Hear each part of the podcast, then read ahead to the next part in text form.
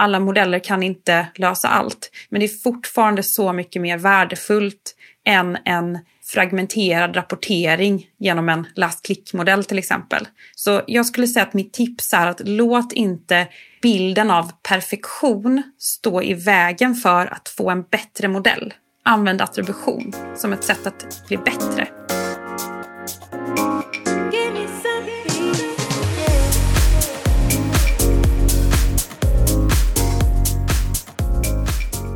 Det där var Nilo Kabote och du är varmt välkommen till ännu ett avsnitt av Digital marknadsföring med Tony Hammarlund. En podd där jag intervjuar några av Sveriges främsta branschexperter och marknadsförare. I det här avsnittet pratar vi attribution och attributionsmodeller. Nilo är expert inom adtech och martech på Curamando och en av Sveriges vassaste personer på just attribution. Hon har sedan 2018 varit med i IABs arbetsgrupper som samlar några av de bästa i branschen för att diskutera aktuella frågor. Allt från programmatic och attribution till utfasning av tredjepartskakor. Jag pratar i avsnittet med Nilo om vad attribution är, hur det fungerar och varför det är så viktigt inom marknadsföring. Samt vad det finns för olika modeller för att arbeta med det. Du får bland annat höra om vad det finns för skillnader i attribution av olika typer av medier och kanaler, de främsta utmaningarna som påverkar hur vi kan mäta kundresor idag, varför läst klick är skadligt för hur vi attribuerar konvertering och värde och mycket mer om hur vi marknadsförare bör tänka kring attribution. Jag hoppas att du gillar avsnittet och att det ger dig en bättre förståelse kring ämnet. Jag vill gärna höra vad du tar med dig från det, så tagga mig gärna i en kommentar eller ett inlägg. Och glöm inte av att prenumerera i din poddapp. Du hittar som vanligt länkar till allt vi nämner i poddenlägget på tonyhammarlund.io, plus en massa mer, så du behöver inte anteckna. Och efter länkarna hittar du även tidsstämplat så att du enkelt kan hitta tillbaka till olika sektioner i intervjun. Innan vi kör igång så vill jag även passa på att presentera e-commerce recruit som är sponsor och jobbpartner till både podden och nyhetsbrevet. Om du ska anställa inom digital marknadsföring eller e-handel så är e-commerce recruit experter på att hitta specialistkompetenser inom just de här områdena. Med Sveriges största nätverk av e-handelskompetenser så hittar de garanterat din nästa stjärna. Gå bara in på e-commercerecruit.se och ta kontakt med dem om du vill ha hjälp med rekrytering eller headhunting. Tack e-commerce recruit för att ni är med och sponsrar podden. Nu hoppar vi in i intervju med Nilo och hon börjar med att förklara vad attribution är och varför det är så viktigt idag. Attribution är ett system egentligen kan man säga för att allokera värde. Inom marknadsföring så brukar man ju syfta på värdeallokering längst med interaktionerna i en kundresa. Så det är väl det korta svaret. Men sen är det viktigt för att förstå vad som presterar och vilka steg i kundresan som har bidragit till att påverka kunden egentligen. Och till att slutligen nå sitt slutmål om det nu är en konvertering i form av ett köp eller vad det nu kan vara. Sen brukar jag också säga att det är viktigt i budgeteringsprocesser när man optimerar mellan kanaler och sätta sin kanalmix. Så det handlar om att sammanställa att kanalerna får rätt budget och kunna prestera till sin fulla potential. Och det tänker jag också, ska man kunna göra det så måste man ju förstå lite hur attribution faktiskt fungerar. För att olika kanaler tillskriver ju gärna sin attribution till sig själva också. Ja, men det är viktigt för att veta hur man ska vikta sina kanaler och säkerställa inkrementalitet som man brukar prata om. Det vill säga egentligen annonseffektivitet. Är effekten verkligen, berodde den på marknadsföringen du gjorde?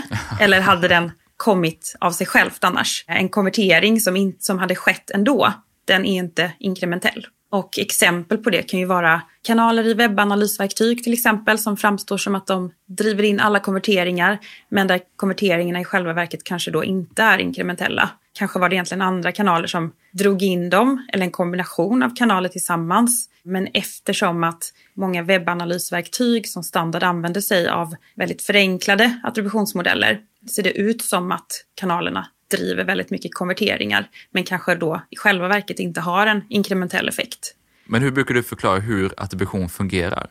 Attribution samlar in data då från de här olika interaktionerna från kundresan och allokerar värde till interaktionerna. Och resultatet blir då att du får en bättre förståelse för din kanalmix och hur den presterar. Det är väl så jag brukar förklara det.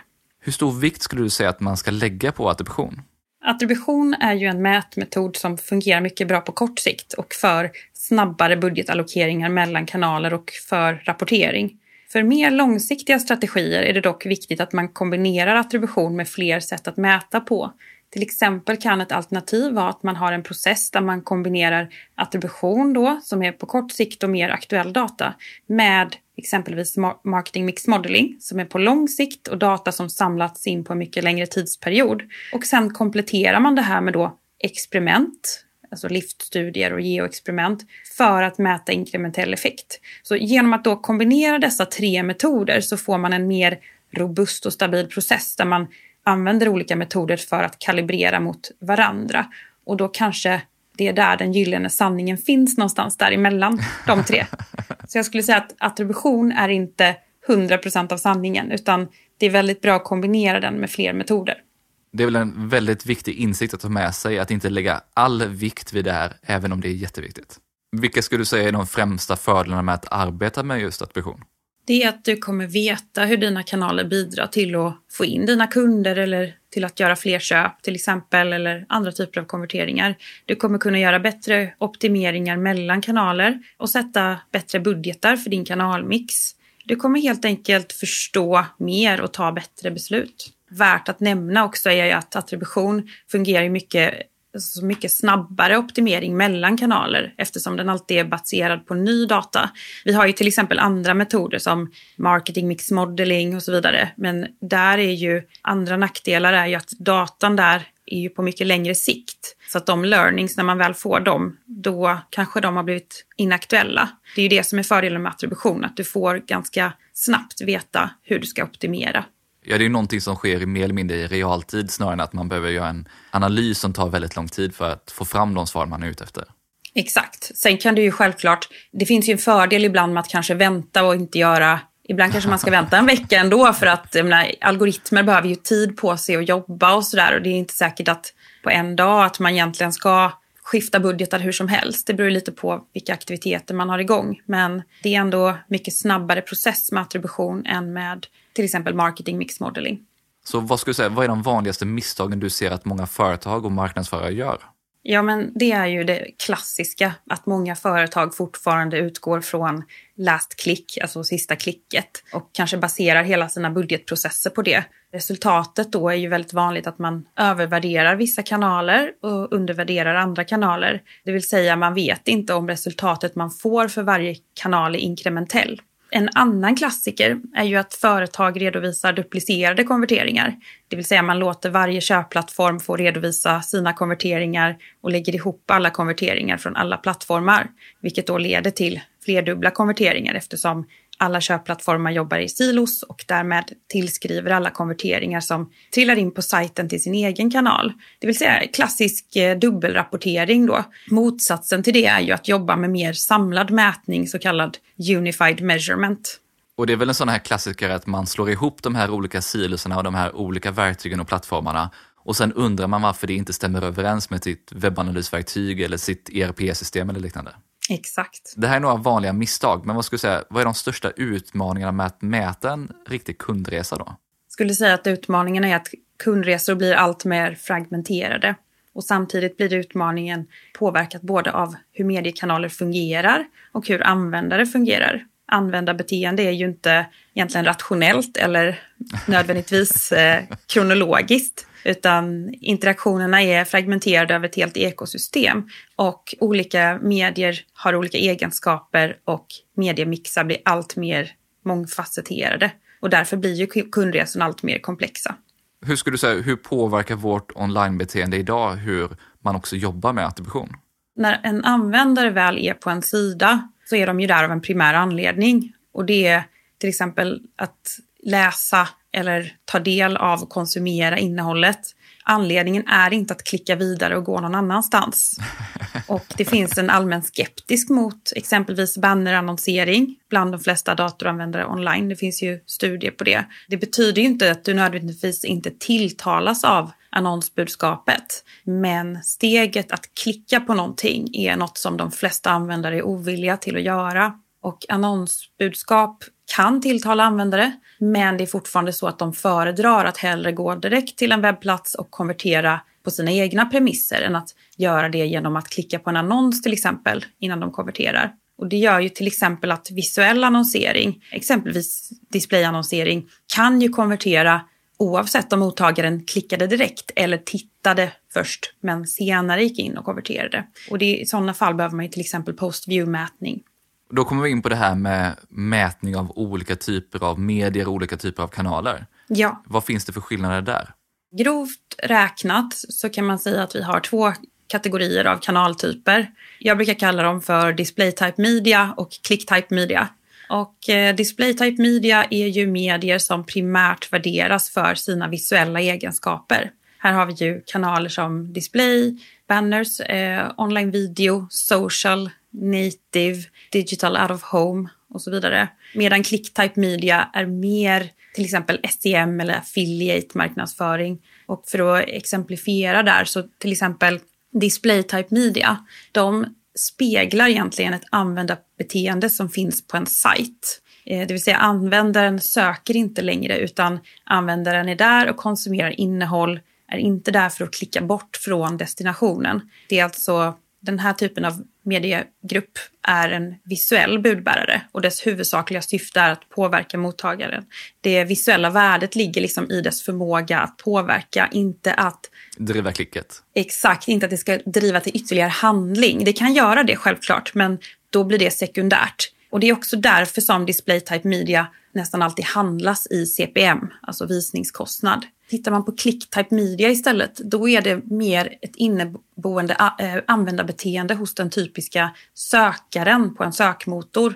Och då är man egentligen ute efter att söka och hitta något och fortsätta till nästa destination. Så att här är huvudsyftet inget visuellt, utan det är i första hand att egentligen ska man säga direkt respons som man brukar prata om. Att man värderar möjligheten att påverka till ytterligare handling medan det visuella värdet i de här fallen är begränsat och kanske sekundär för den här mediatypen. Det finns ju många som argumenterar för att till exempel idag är ju sökmarknadsföring, det är ju mycket liksom Google shopping och discovery ads. Det finns väldigt mycket som är visuellt även där. Men då ska man komma ihåg att det är fortfarande så att huvudsyftet när man får upp den typen av annonsering är att du ska hitta något och klicka dig vidare. Du är inte där för att konsumera i en sökmotor på det sättet. Så det är väl också anledningen till att clicktype media handlas oftast i CPC, alltså i klickkostnad. Så paid social-annonser, det är egentligen också display, även om syftet med dem ofta är att till exempel driva ett klick in till en webbshop eller liknande? Ja, alltså de är i huvudsak värderade för sina visuella egenskaper. Sen självklart kan alltså, du kan ju köpa social eller display eller vad det nu är. Du kan ju köpa dem och optimera mot att de ska driva trafik. Det kan du absolut göra. Men använda beteendet huvudsakligen i eh, en social plattform är att du konsumerar innehållet där. Det är inte primärt egentligen att klicka sig därifrån, utan det blir sekundärt. Om vi pratar specifika kanaler, du var inne på det lite tidigare också med utmaningar och vanliga misstag. Så om du tittar på vanliga kanaler som vi ofta använder inom digital marknadsföring framför allt då. Vad, ska säga, vad finns det för tydliga skillnader mellan hur de jobbar med attribution? Ja, men ska vi ta till exempel Meta som exempel i det här fallet då. De kommer ju ha 100% koll på sina egna interaktioner och eh, så fort det trillar in konverteringar på din egen sajt så kommer ju den kanalen då kunna, i det här fallet, tillskriva de konverteringarna till sig självt. Och det är för att Meta ser ju inte vad det finns utanför det. Å andra sidan så kommer ju Google Ads tillskriva de konverteringar som trillar in till sig självt. Så fort den haft en aktivitet. Så det kommer ju inte lira sen när man väl tittar i, i det här fallet, ett webbanalysverktyg. Då kommer ju, i och med att webbanalysverktyg ofta har begränsad möjlighet att titta på post impression mätning till exempel, då kommer i det här fallet, det kommer ju vara till fördel då för clicktype media i och med att klicken kommer ju alltid in. I och med att webbanalysverktyg har som sin huvudsakliga uppgift att titta just på trafik som kommer in. Och då kommer ju clicktype media att gynnas av det. Medan displaytype media kommer ha svårare att synas där och egentligen visa sitt värde. Och det är ju det här som är den stora utmaningen med attribution, just att ha det här i åtanke, för det är så lätt att gå på vad ens webbanalysverktyg säger och ta det som en sanning. Exakt. Och det är ju kanske det som är lite problemet också med hur man använder sig av ett webbanalysverktyg. Syftet med ett webbanalysverktyg är ju att analysera trafik som kommer in på din sajt och använda beteende i form av de steg som tas på din sajt. Men ett webbanalysverktyg har inte som sitt primära syfte egentligen att utvärdera medieköp och annonsering. För att medieköp och annonsering sker ju utanför din sajt. Och allt som sker utanför det ekosystemet är egentligen något som du, du behöver jobba på ett annat sätt med. Så att jag tror att ett misstag som också många gör är just att tänka att men, ett webbanalysverktyg är till för att utvärdera media och marknadsföring på. Ja, men det är en jättebra insikt att ta med sig. Det här är några utmaningar, men någonting som jag tror ingen har missat, det är ju de saker som har hänt de senaste åren med utmaningarna inom hur cookies hanteras, tredjepartskakor försvinner, vi har allt mer problem med cross-device tracking, vi har ITP, vi har ATT och så har vi GDPR dessutom. Vad har det inneburit för hur vi kan jobba med attribution? Det är såklart många delar i det här som påverkar mätningen. Men om jag skulle ändå kategorisera vad som är det största problemet som jag ser det, då skulle jag säga att största problemet är walled gardens. Det vill säga att många teknikbolag stänger inne en hel del av annonsörernas data.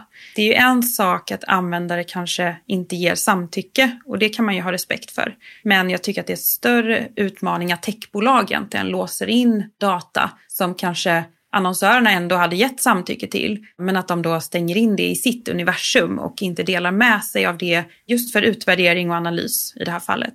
Vad innebär det för mig som annonsör? Jag skulle säga att eh, vissa saker har ju blivit mer utmanande de här åren med begränsningar av kakor och, och alla de här mätproblemen som du nämnde. Absolut har det blivit mer krångligt för annonsörer att orientera sig i den här djungeln, liksom, i det här ekosystemet. Men vissa saker har ju å andra sidan faktiskt blivit bättre.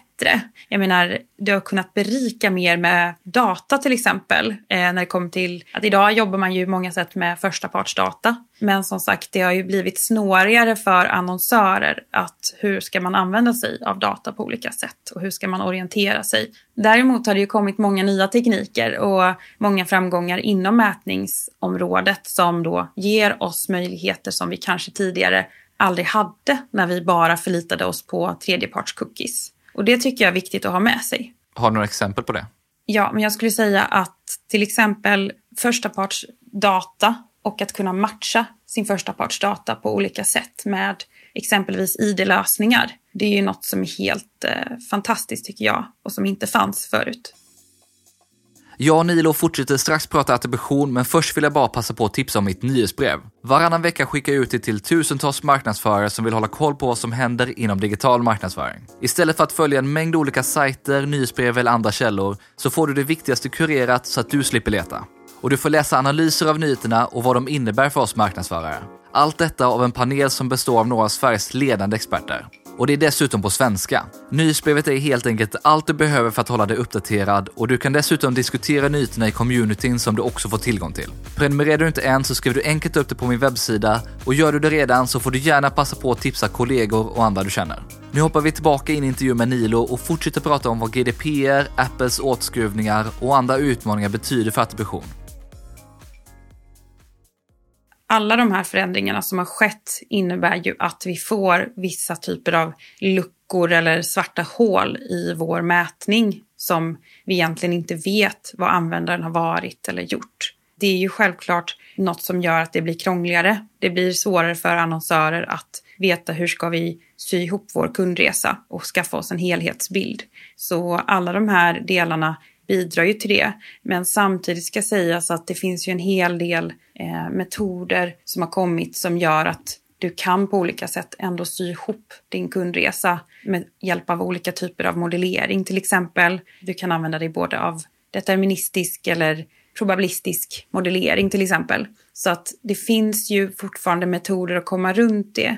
När det kommer till GDPR till exempel så tror jag att många trodde att det skulle bli värre än vad det blev. Det var ändå inte så stor tapp i samtyckesratio eller vad man ska kalla det. Däremot har ju ATT varit ett större problem, särskilt för, jag skulle säga att social är ju den kanal som allra hårdast har drabbats av ATT.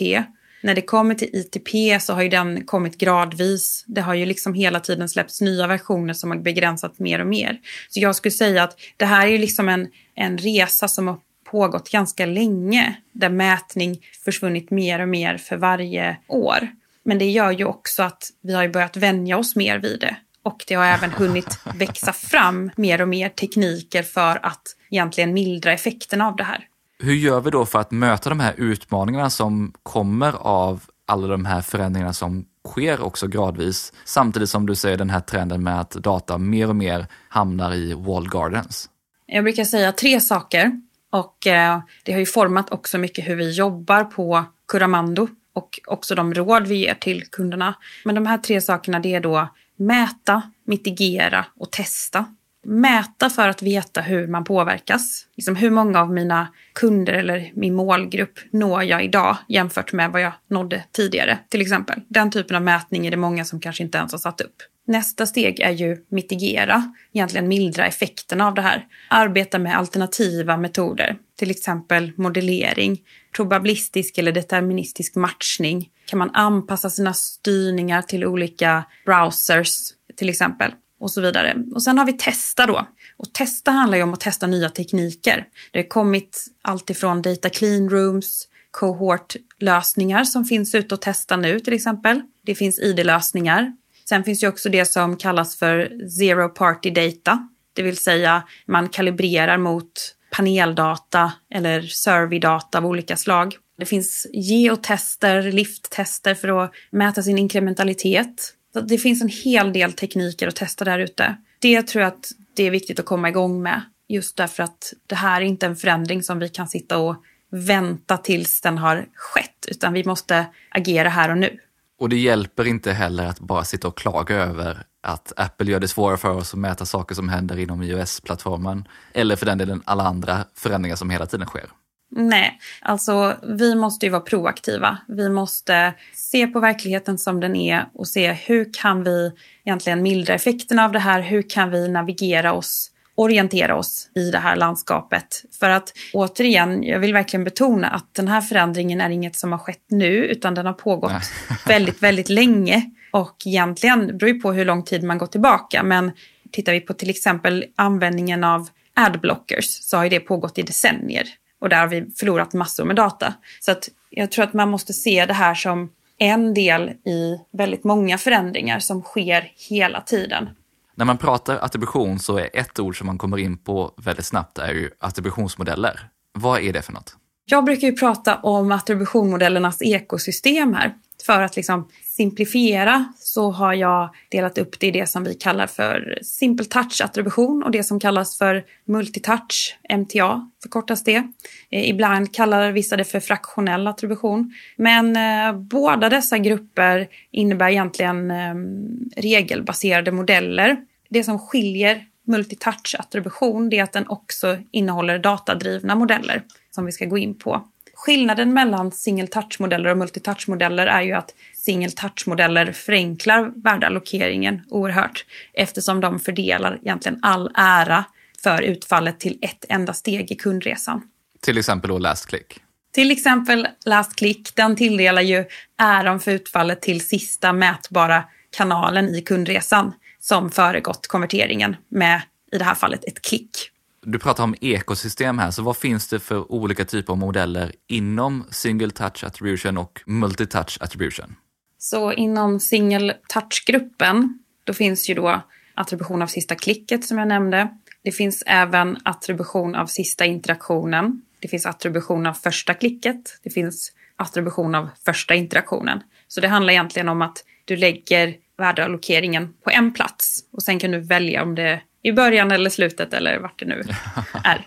Tittar vi på multitouch-gruppen, där har vi ju flera varianter. Vi har linjär attribution. Där handlar det om att fördela värdeallokeringen väldigt jämnt mellan alla interaktioner. Sen har vi tidsfördröjd attribution där egentligen man jobbar exponentiellt, att man fördelar mer värde ju senare i kundresan du kommer. Det finns positionsbaserad attribution där man väljer viss procent beroende på vilken position i kundresan interaktionen har.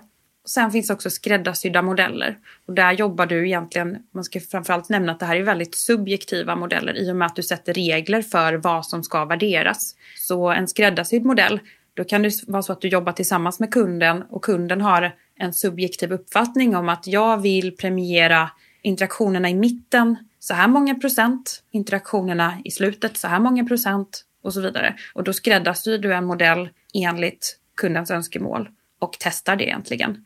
Alla dessa regelbaserade modeller är egentligen, ska sägas, väldigt subjektiva.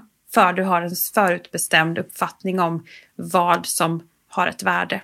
Sista typen är ju datadrivna modeller eller attribution och det ingår ju då i multitouch-gruppen för även datadrivna arbetar då med att allokera värde till flera steg i kundresan.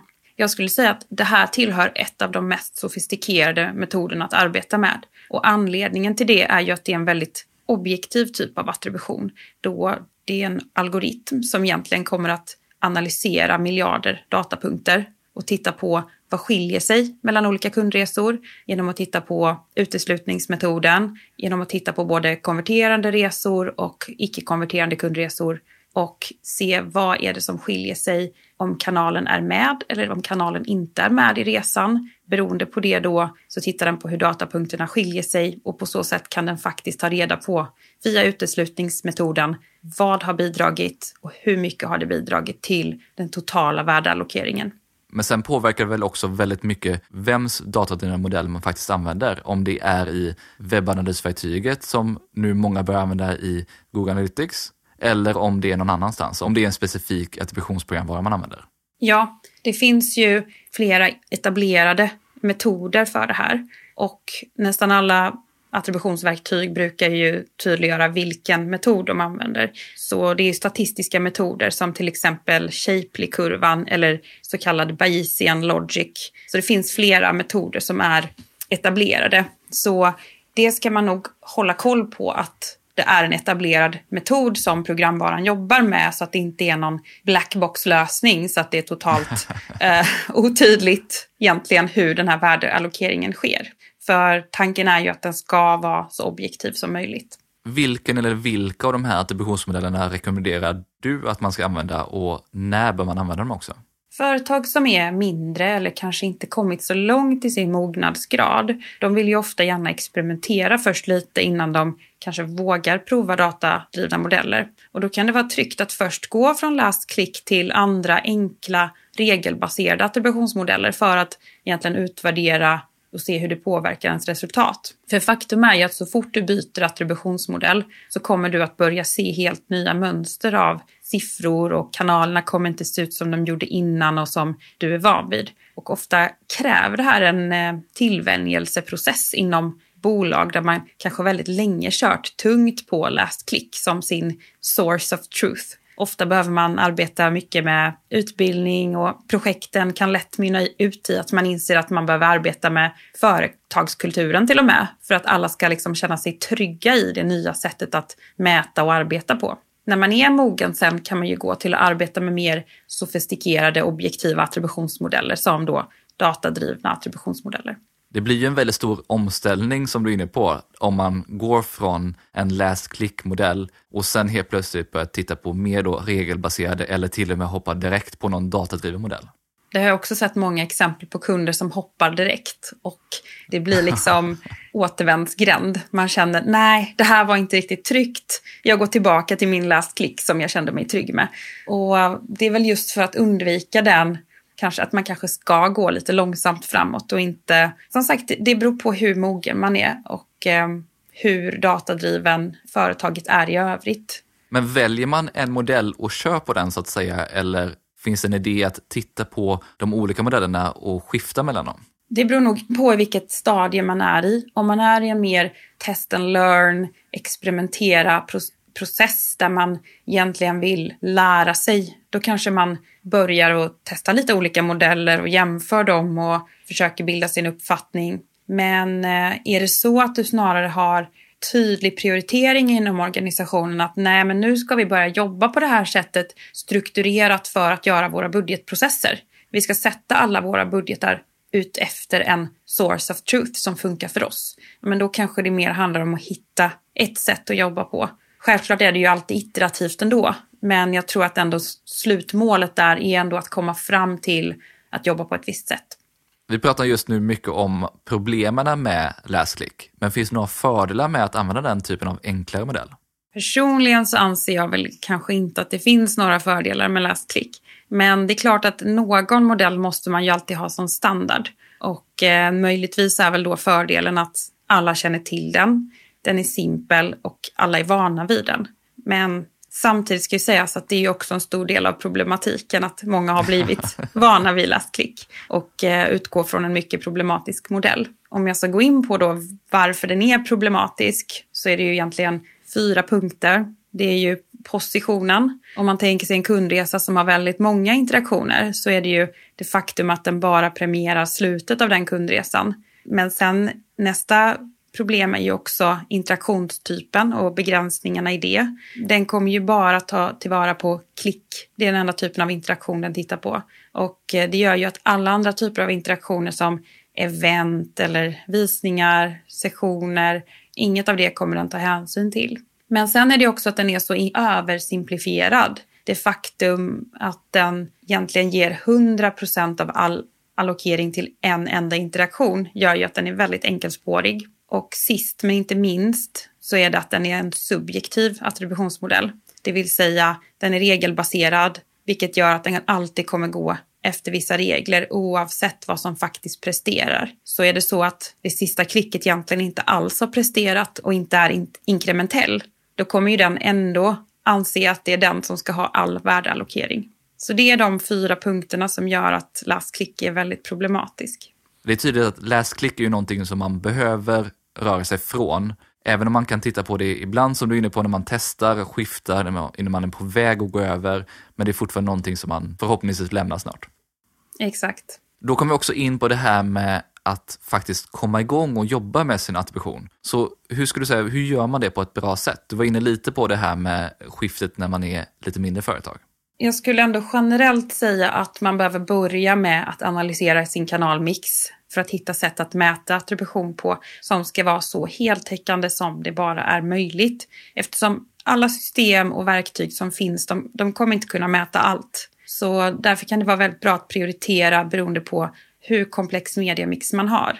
En mediamix som mest består av exempelvis sök eller mest Google-kanaler där får man ha ett helt annat tänk än om du har en mediamix som kanske är väldigt tungt viktat mot social eller visuella kanaler överhuvudtaget. Så utgångspunkten ska ändå vara att du åtminstone vill få med så mycket av din spendering som möjligt och de flesta av dina kanaler, eller åtminstone ja, de kanaler som har störst budgetar. Men sen är ju också lika viktigt, vad är syftet med att ditt företag vill göra attribution? Är det för regelrätta budgetprocesser och involvera hela bolaget i det? Eller är det mer på en experimentell nivå, kanske där marknadsavdelningen vill testa olika attributionsmodeller? Och då kan man ju börja titta på liksom hur komplexa system man behöver. Självklart begränsas ju ens alternativ också av vilken budget man har att röra sig med. Men å andra sidan, ju större budget du har, det vill säga mediebudget, desto mer bör det vara prioriterat att satsa på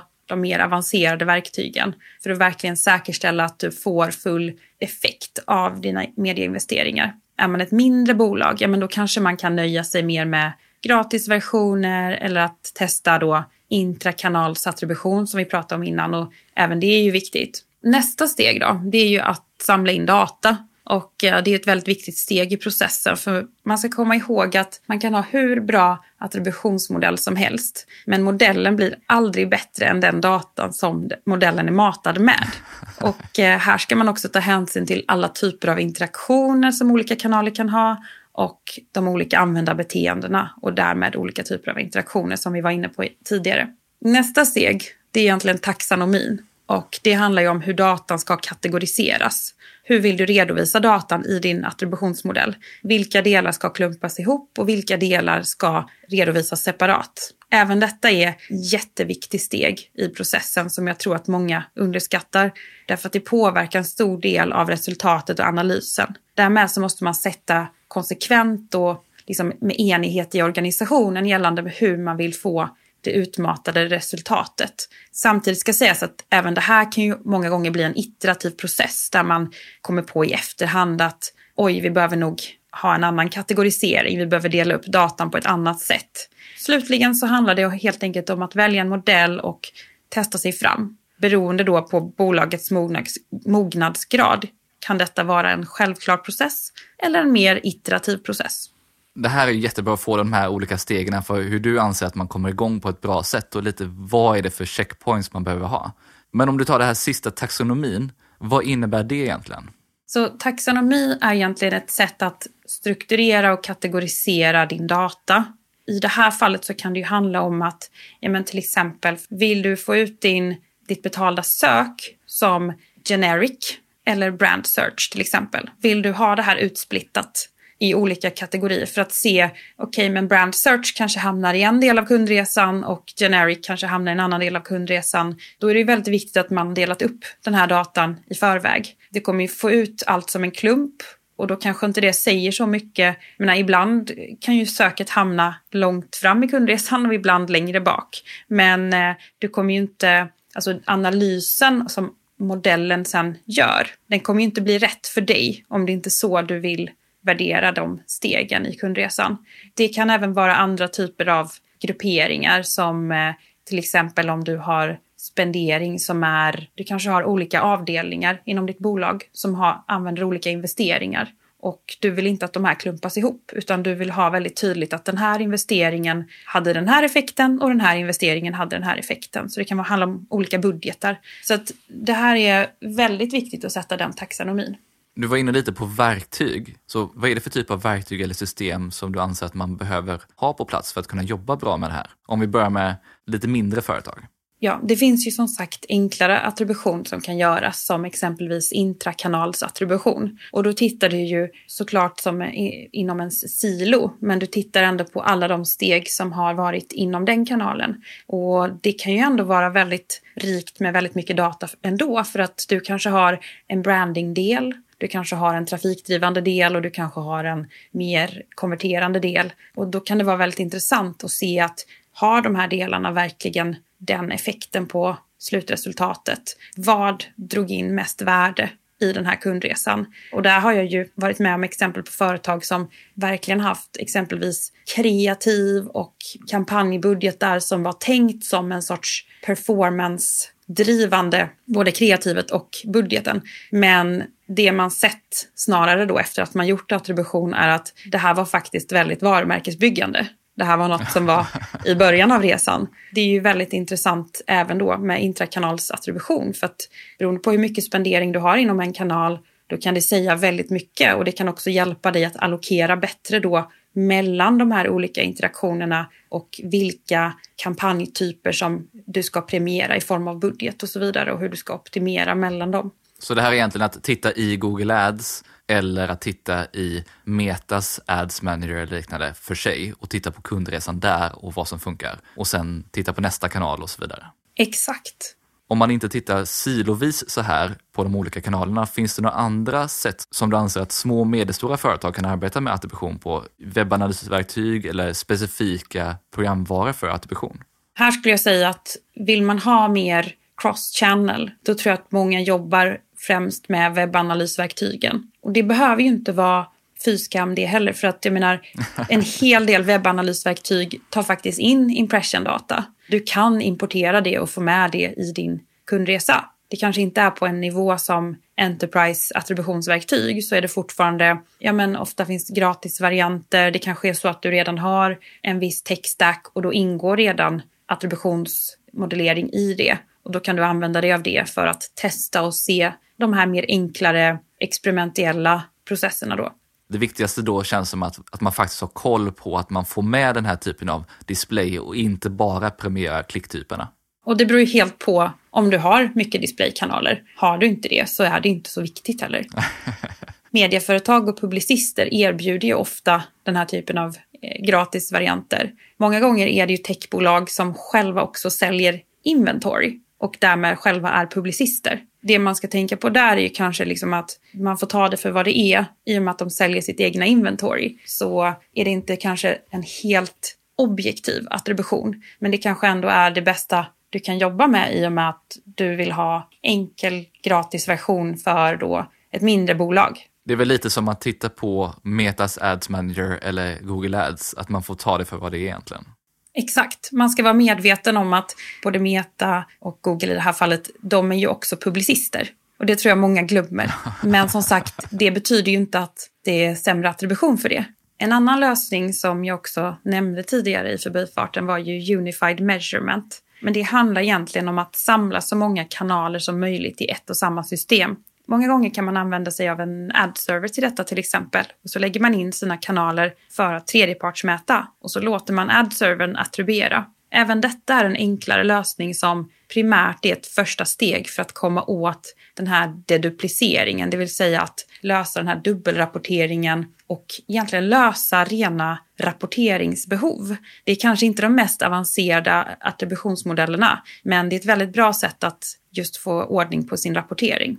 Är man ett större bolag, då kanske man börjar titta på system som har mer avancerade algoritmiska modeller och även kanske faktiskt har datasamarbete med olika walled gardens. Det finns ju större enterprise-verktyg då för attribution där man faktiskt är partner med walled gardens och på så sätt även får tillgång till deras data och kan därmed göra en mer komplett attribution.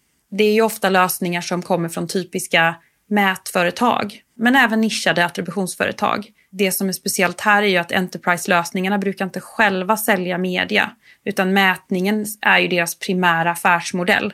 Och därmed så blir det en mycket mer agnostisk syn på mätning och attribution. Det finns också mer avancerade varianter på attributionsplattformar som exempelvis korsör attributionsmodellen med paneldata och på så sätt kalibrera resultatet. Så att det är väldigt mätningsfokuserat. Så om man är större företag så finns det helt enkelt riktigt häftiga sätt och plattformar för att jobba med det här på ett riktigt bra sätt också.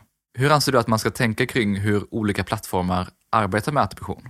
Det är viktigt att känna till att alla verktyg har sina styrkor och begränsningar. Och här behöver ju varje annonsör se till sina behov och vad som är prioriteringarna för ens organisation och syfte med attributionen. Här gäller det att välja ett verktyg som täcker så många av ens behov som möjligt.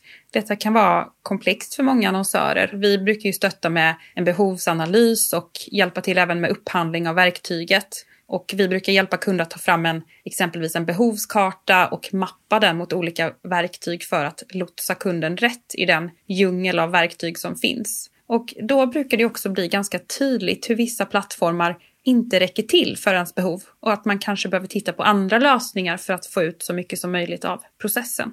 Vad anser du är nycklarna till att arbeta riktigt framgångsrikt med attribution idag?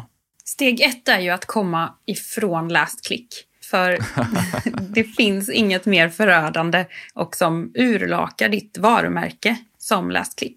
Har du frångått den så skulle jag säga att du har kommit väldigt långt på vägen. Sen är det ju självklart så att mätningen är väldigt viktig och eh, ju mer resurser du kan lägga på datakvalitet, desto bättre resultat får du. Kom ihåg, för jag, jag kan inte betona det här tillräckligt nog, ingen modell är bättre än den data den matas med. Men viktigast är väl ändå att börja experimentera och testa sig fram. Det är ju ofta en resa som många behöver göra. Testa och se hur utfallet skiljer sig, hur annorlunda resultaten ser ut. Men självklart, för att jobba framgångsrikt så behöver du i slutändan komma till att börja arbeta med datadriven attribution. Just för att det är den mest sofistikerade och objektiva metoden. Det är bara att det är en liten resa att komma dit. Att det kanske är ett stort steg att gå direkt från läsklick och sen bara köra all in på datadriven? Jag tror det, ja. Har du några andra tips för mig och andra marknadsförare för hur vi ska jobba med attribution framöver? En utmaning som många stöter på när de börjar jobba med attribution, det är när man kommer till olika typer av tekniska begränsningar eller mätproblematik eller vad det nu kan vara. Och att man har en bild av att, att allting ska gå att mäta, att det finns en ultimat sanning. Och det får man ju tänka på i slutändan att allt det vi gör är modeller. Olika sätt att försöka förstå verkligheten. Det finns till exempel en, eh, ett känt citat av en statistiker, George Box, som sa “All models are wrong but some are useful”. Det är egentligen liksom, det, det säger verkligen allt. att eh, Ingen modell är perfekt, men vi kan ändå få väldigt mycket utfall. Vi kan få mycket resultat av att testa modeller.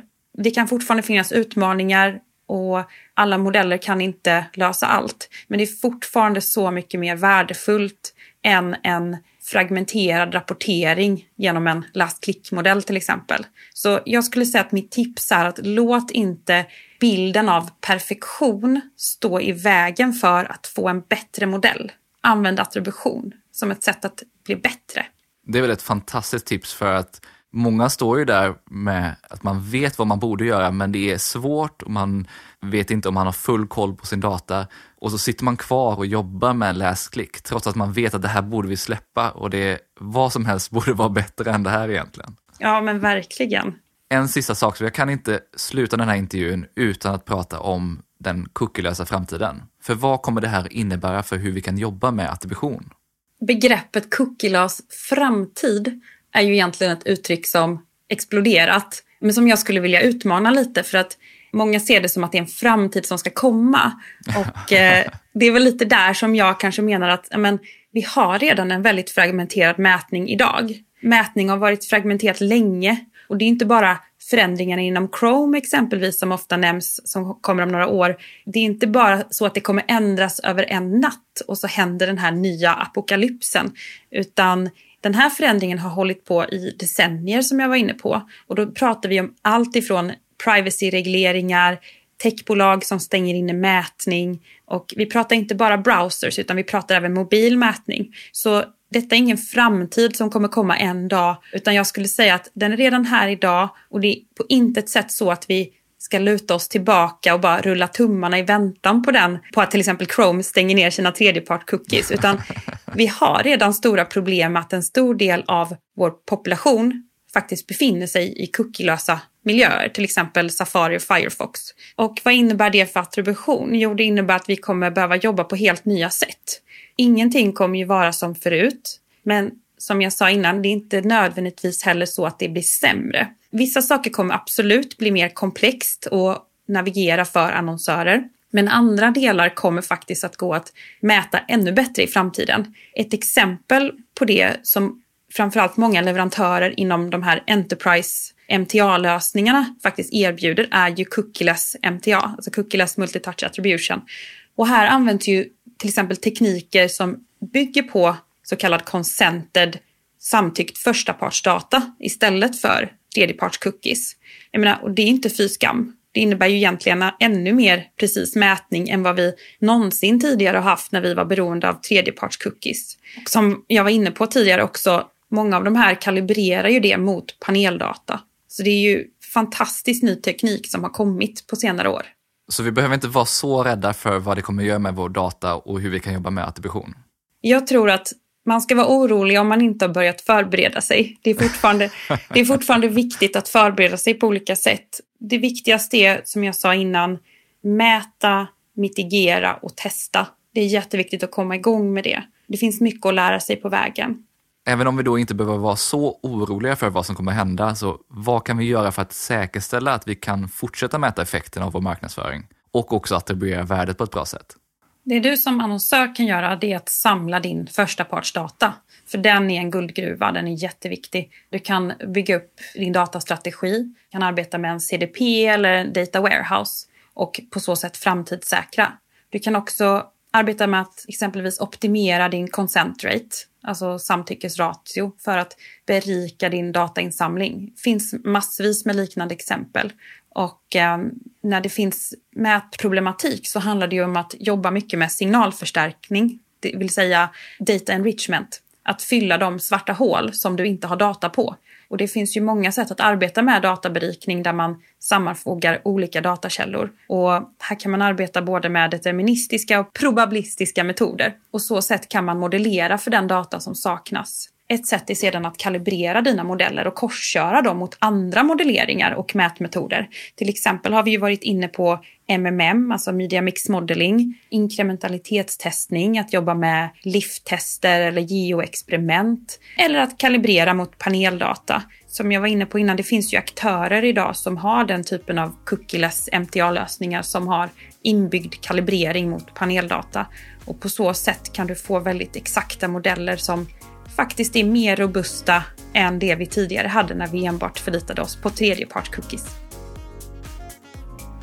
Stort tack för att du har lyssnat. Jag hoppas att du gillar avsnittet och att du precis som jag fick en bättre förståelse för hur attribution fungerar, samt hur det påverkar hur vi arbetar med marknadsföring och tar beslut kring våra kanaler och investeringar. Jag vill gärna höra dina tankar och vad du tog med dig i ett inlägg eller en kommentar. Och om du tycker mycket om podden så hade jag verkligen uppskattat ett snällt omdöme eller betyg i Apple Podcast eller Spotify. Det hjälper dessutom podden att synas bättre, vilket jag hade blivit jätteglad för. Du hittar som vanligt länkar till allt vi nämnde i poddenläget på tonyhammarlund.io. Där hittar du även länkar till olika verktyg för attribution och två riktigt bra white papers för dig som vill fördjupa dig inom ämnet. Samt ett antal artiklar, videos och poddar. Vill du komma i kontakt med eller följa Nilo så hittar du dessutom länk till hennes LinkedIn i poddenläget. Har du några frågor, idéer för framtida avsnitt eller vill sponsra så är det bara att mejla på tony.hammarlund.io eller skicka ett DM på LinkedIn. Jag vill även passa på att tacka Mikael Lindberg på Better Waves som hjälper till med att producera den här podden och stå för musiken. Och vi hörs snart igen i nästa avsnitt.